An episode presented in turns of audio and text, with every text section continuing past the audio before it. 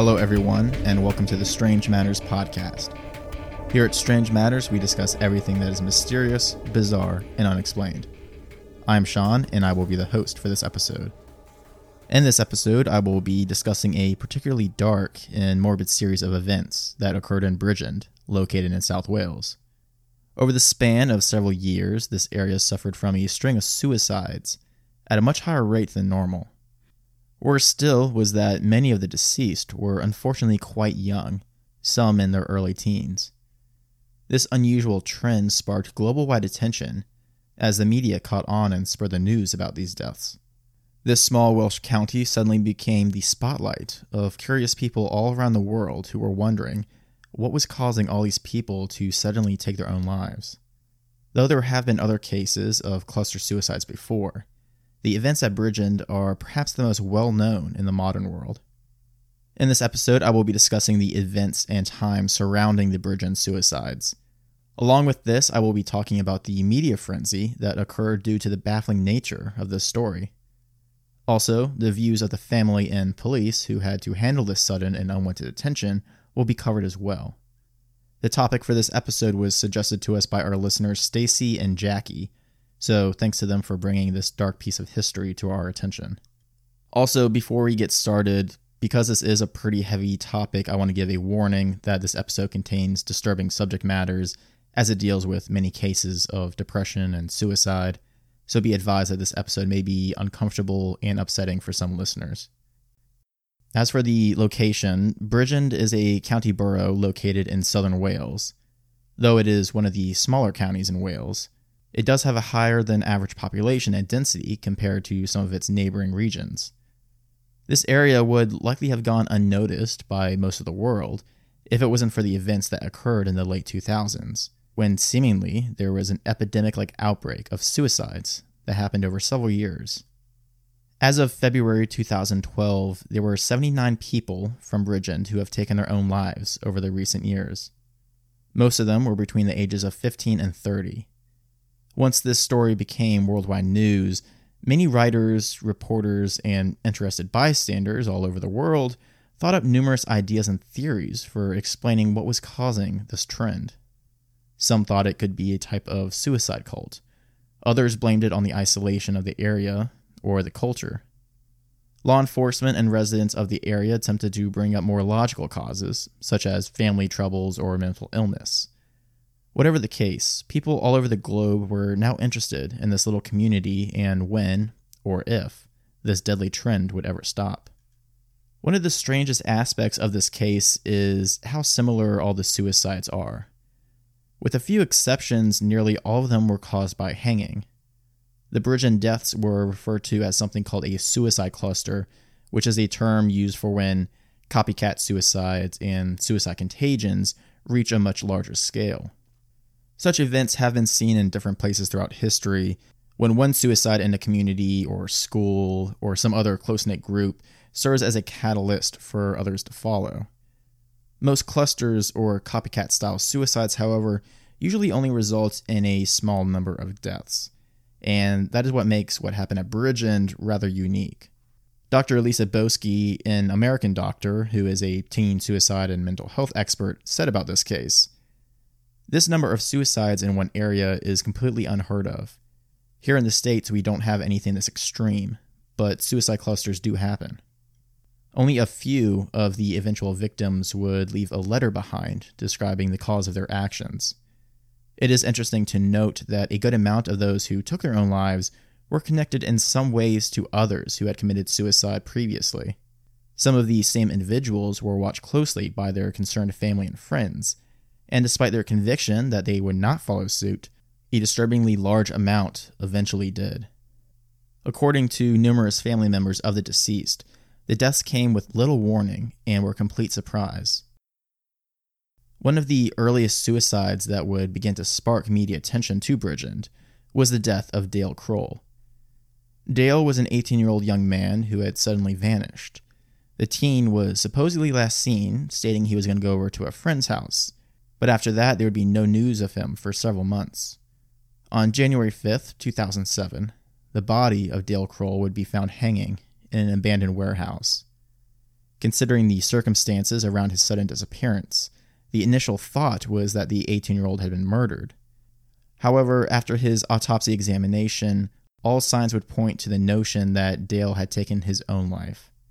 This realization came as a shock to many who knew Dale, as he was well liked and described as a normal, happy go lucky teen. From there, the bad news would just gain momentum. Less than two months after Dale Crole's death, 19 year old David Dilling, the friend who Dale was actually on his way to go see on the day of his death, would take his own life as well.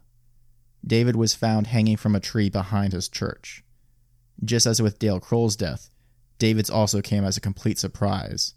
As though his family and friends knew the death of his friend had been quite upsetting, they saw no signs that he would also commit suicide. The horror of death would not stop there, as there would be yet another tragedy in Bridgend. Thomas Davies, another friend of the recently deceased boys, walked to the local church several days before David Dilling's memorial service. Later, Thomas would be found hanging from the tree right next to the one that his friend had died on. The shock of these deaths, three seemingly normal and happy teenage boys, was a horrible situation for their families and loved ones in the area. Though tragic, some could see how their suicides would be linked. The close friends must have become overwhelmed with depression and anguish and taken their lives after each other, one by one. What could not be predicted, however, was that this disturbing trend of suicides from young people were not coming to an end, but simply beginning. Soon thereafter, more suicides would be reported throughout Bridgend. In the spring of 2008, a 17 year old named Zachary came home from a night of partying and drinking, and for unknown reasons, upon arriving at his house, Zachary wrapped his t shirt around his neck and hung himself from the family's clothesline. Within days of this, 15 year old Nathaniel Pritchard would also be discovered dead. Just as with Dale, David, and Thomas's suicides earlier, Nathaniel's death could be closely linked to two others as well. Nathaniel's cousin, Kelly Stevenson, also decided to take her own life just hours after her cousin was found, making a noose out of her bedroom's robe belt and hanging herself while she was staying in her uncle's house on vacation. Her parents, Michelle and Dean, fell apart after the loss of their daughter. As time would go on after their death, Michelle Stevenson had believed that they were finally getting back on track, even deciding to go see a counselor to manage their grief. But unfortunately, things took a turn for the worse. About a year after the death of her daughter, on one day, Michelle looked out of her bathroom window on an April morning and saw her husband Dean. He was hanging, having tied his jacket around his neck, and hung it from their three year old daughter's swing set. It is noted that it is quite unusual for girls to kill themselves by hanging, as typically the more common methods of suicide for females are often caused by an overdose of some kind or by wrist cutting. But now that young girls were dying in this unusual method, the media attention reached their highest numbers. Kelly Stevenson wasn't the only girl who would kill herself in this fashion, as just two days after her death, 16 year old Jenna Perry would also be found dead as well and the year before, a young teen named Natasha Randall would be the first female to take her own life in this seemingly unstoppable trend. The tabloids and newspapers were now filled with front page stories of these deaths, showing pictures of the deceased pretty young girls and the seemingly happy, smiling boys. The media attention was at its peak in this time, even showing off lists of the dead and adding to it every time a new suicide was announced. The morbid fascination of readers around the world caused media outlets to continually dig for new stories and possible explanations for all these deaths, much to the dismay of the families of the deceased and the residents of Bridgend. The small town was horrified at so many deaths, especially since several of the suicides involved family members or close knit friends. Parents would become obviously concerned when a friend of one of their own child's took their own life as they feared that this spreading trend of death would come to their own family as well. Parents would make their kids swear to them that they would never do such a thing, and to let them know if they needed help or someone to talk to. Unfortunately, some of these same kids would end up taking their own lives, sometimes even within days of making these promises to their parents. What made many of these deaths so shocking and unexplained is the lack of warning and reasons for the suicides. With few exceptions, there were no suicide notes or letters of any kind that were left behind that would detail the thoughts and intentions of the recently deceased. In many of the cases, the families recounted how their loved ones seemed so complacent and even happy, and that they had no idea that suicide was even an option for them. An article that was written in December of 2008 stated that in the previous two years, at least 25 young people in or around Bridgend had killed themselves. For the majority of the cases, the police did not treat the deaths as suspicious or suspect foul play. A spokesman mentioned that while there are some similarities in the manner of deaths between the number of suicides, there didn't appear to be a criminal element to it. Also, the police never found any evidence or links to suggest that the cases were connected in any way. Of those 25 people who killed themselves between January 2007 and February 2009, all but one died from hanging, with the exception being a 15 year old who would die by laying out on the tracks in front of a train. After this initial surge of suicides that sparked global attention, the rates of those taking their own lives has fortunately since dropped a little. The Office of National Statistics reports that the rate of suicides in 2010, averaged across England and Wales, was 11.1 per 100,000 people. In the same report, the area of Wales around Bridgend had the highest suicide rates at 14.6 per 100,000. Five years later, this number had dipped slightly to 13 suicides per 100,000 in Wales, though this is still above the average. While the numbers have seemed to subside a little, there are still cases of suicides among young people that continue to this day. In 2013, there was a documentary released called Bridgend, which detailed the story of the deaths and interviewed those in relations to the deceased. One of those interviewed was a 20 year old named Justin Beecham, who was best friends with Thomas Davies, one of the suicides mentioned earlier. Though upset and shocked at the time, Justin claimed that he was getting by now, even going so far as to stating on camera that he would never kill himself like his friends did, as he knew it would cause too much pain for his family. To remember Thomas, he even had a tattoo on his leg in memory of his lost friend. However, on the three year anniversary of his best friend's death, just a few months after his interview for the documentary, Justin attempted to hang himself from a tree, adjacent to the very ones that his friends Thomas and David had used to kill themselves three years earlier. The tree limb failed to hold, and Justin was picked up by an ambulance, but was later released from the hospital shortly after once a psychiatric nurse deemed he was low risk to harm himself again. Back at home several hours later, Justin said to his mother that it was lucky for you it snapped, and that she would not see him again. Soon thereafter, he ran out of the house. In the early hours of the next morning, the police would find Justin's dead body hanging from his belt from a tree near his house. The death of this father to be again sparked attention to the suicides, even years after the initial surge had apparently subsided. Along with the attention the suicides received on social sites, Bridgend grew in infamy when the news media started reporting the high number of suicides plaguing the town.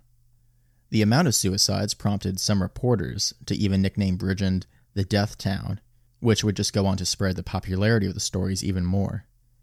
The role of the media in the deaths would be sharply criticized by both the residents of the area and the authorities.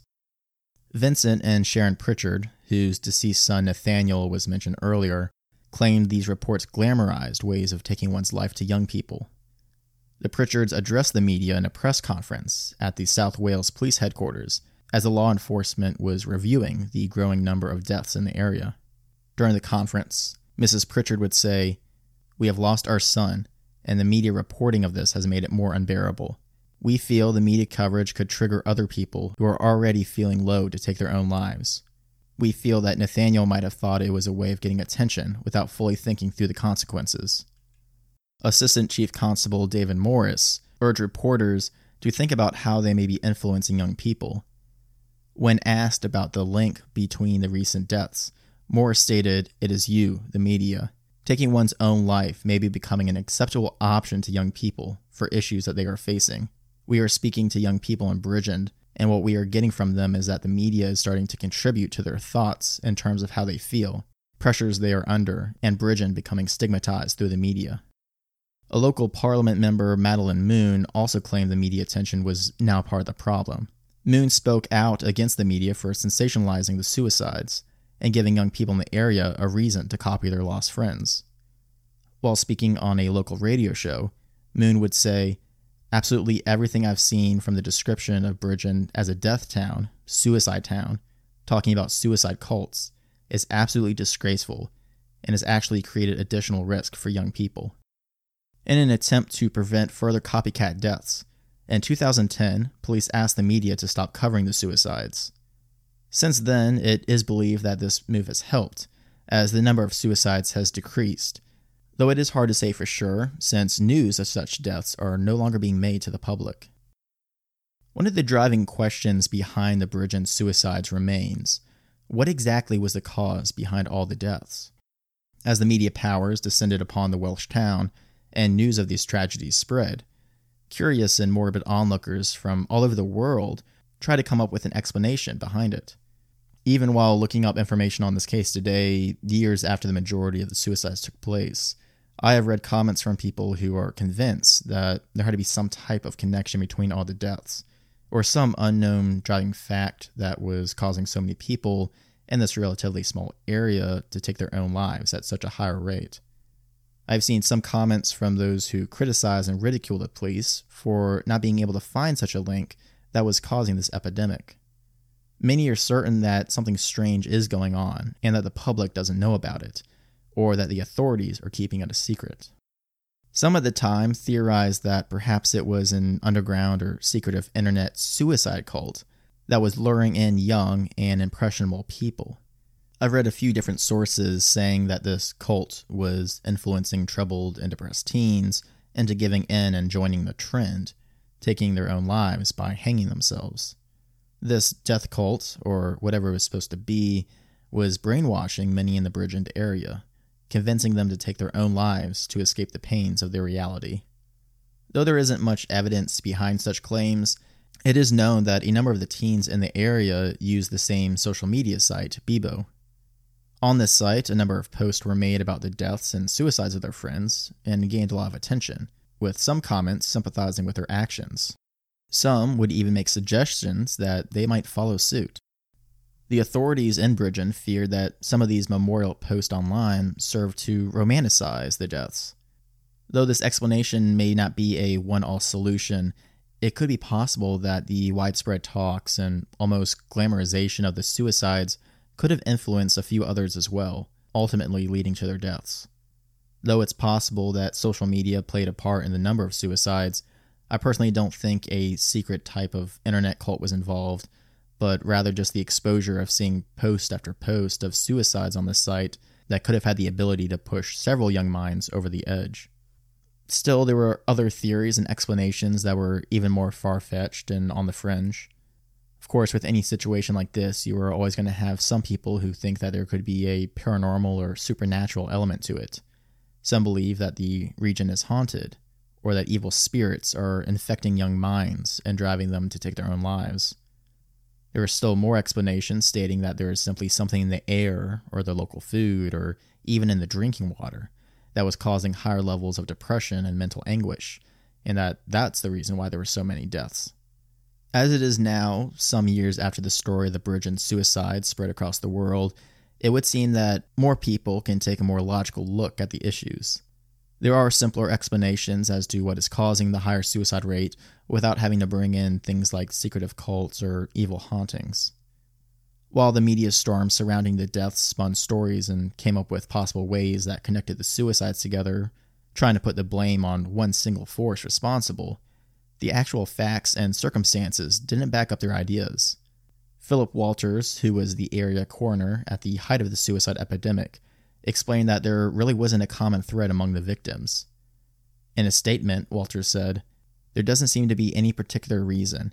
I'm given to understand that it's something that just happens. And Belfast it happened. Somebody from the police went there to find out more. And Scotland had a cluster also. I'm convinced it will go away again. I don't think it's got anything to do with Bridgend. In the documentary Bridgend that I brought up earlier in this episode, a number of teens were interviewed in an attempt to find the root cause of the suicides. Many expressed that there was something nothing to do in Bridgend, and that they felt lost and suffocated from boredom day after day after day, as they longed to escape their perpetual emptiness and boredom of the town. It would seem that the most likely cause of the Bridgend deaths was that it just happened to be a suicide cluster, Though not widely talked about, such clusters are actually fairly common and have been throughout history. An example of such a thing that occurred in the States happened in 2009 in Palo Alto, California. There, five high school students killed themselves in a short time frame, again causing a panic like state similar to what was seen in Bridgend. These deaths were followed up with a second wave of four more students who took their own lives successfully after each other in 2014. More examples of teen suicide clusters have been found throughout in Germany, Australia, Japan, the United States, and Canada. Another name for this phenomenon is the Werther effect, named for Goethe's novel The Sorrows of Young Werther, which detailed the events that led a young man to kill himself with a gun to end the agony of unrequited love and because he didn't fit into society of his day. This novel was published in 1774 and it prompted young men all over Europe to dress like the character Werther and to take their lives in similar fashion. These type of events are also referred to as the contagion effect or copycat suicides. But regardless of what they're called, they all work the same way. There is the first person to take their own life, and suddenly that removes the barrier around the process, and it makes it easier and more permissible for others to follow. Though perhaps not a suicide cluster by definition, in a previous episode of Strange Matters, we have talked about the infamous Aokigahara Forest in Japan, which is widely known as the Suicide Forest. Through the years, there have been dozens, if not hundreds, of people who have walked into those woods with the intention of killing themselves. Similarly to Bridgend, the authorities in Japan there believe that the media stories and the popularization of the spot actually serve to increase the rates of suicides. Regarding this phenomenon of suicide clusters, Darren Matthews, the director of the Samaritan's Charity, which serves at providing support for those in emotional distress or suffering suicidal thoughts, said If one suicide happens in the community, it is as if permission has been granted to commit suicide, and it becomes a viable option, particularly if they identify with one of the people who has died. They think if that person has similar problems to them and has taken their own life, that is the way to deal with their own problems. In attempts to reduce the number of suicides in Bridgend, Welsh Assembly created a suicide prevention strategy. There's also a charity called Papyrus, which was created to help put an end to the suicides. Street signs and pamphlets showing numbers for the crisis hotlines were spread around the town, and access to mental health facilities and support were increased as well. Though suicidal deaths still happen in Bridgend, the numbers have fortunately decreased in the area, with the hopes that they will continue to do so. Those who have studied the phenomenon give warning, though, that while this particular cluster may be subsiding, others just like it have the chance to pop up anywhere in the world. It is highly recommended by mental health experts that anyone with suicidal thoughts and feelings should seek help immediately, such as calling the National Suicide Prevention Lifeline number. If there is any silver lining to the tragic events that occurred at Bridgend, is that it could serve as an example to other communities that could suffer similar fates and by following some of the practices to prevent unwanted attention spreading, and by also raising awareness for those who can help, many lives can be saved in the future. Thank you for listening to this episode of the Strange Matters podcast. If you would like to send feedback or have your own thoughts and opinions on this case, or have suggestions for future episodes, please feel free to get in touch with us. You can write us to our email at strangematterspodcast at gmail.com or you can send comments through our Facebook, Twitter, or Instagram. Strange Matters podcast is made possible by our generous donors on Patreon. For other listeners interested in supporting Strange Matters and helping us grow, on Patreon you can pledge a small monthly donation, and in exchange you can help us decide what topics to cover, as well as gaining access to monthly exclusive bonus episodes. For those interested, please visit our page at patreon.com slash strange matters, or visit the Support Us page on our website. For this episode, we would especially like to thank our newest patrons, Danny, Cheryl, Rich, and Pamela. So thanks a lot for helping support this podcast. Finally, we ask if you are listening to the show on iTunes, please take the time to leave a rating and a review. It helps us to read your feedback, and it also helps promote the podcast so we can continually reach new listeners. So until the next episode of the Strange Matters podcast, take care, everyone.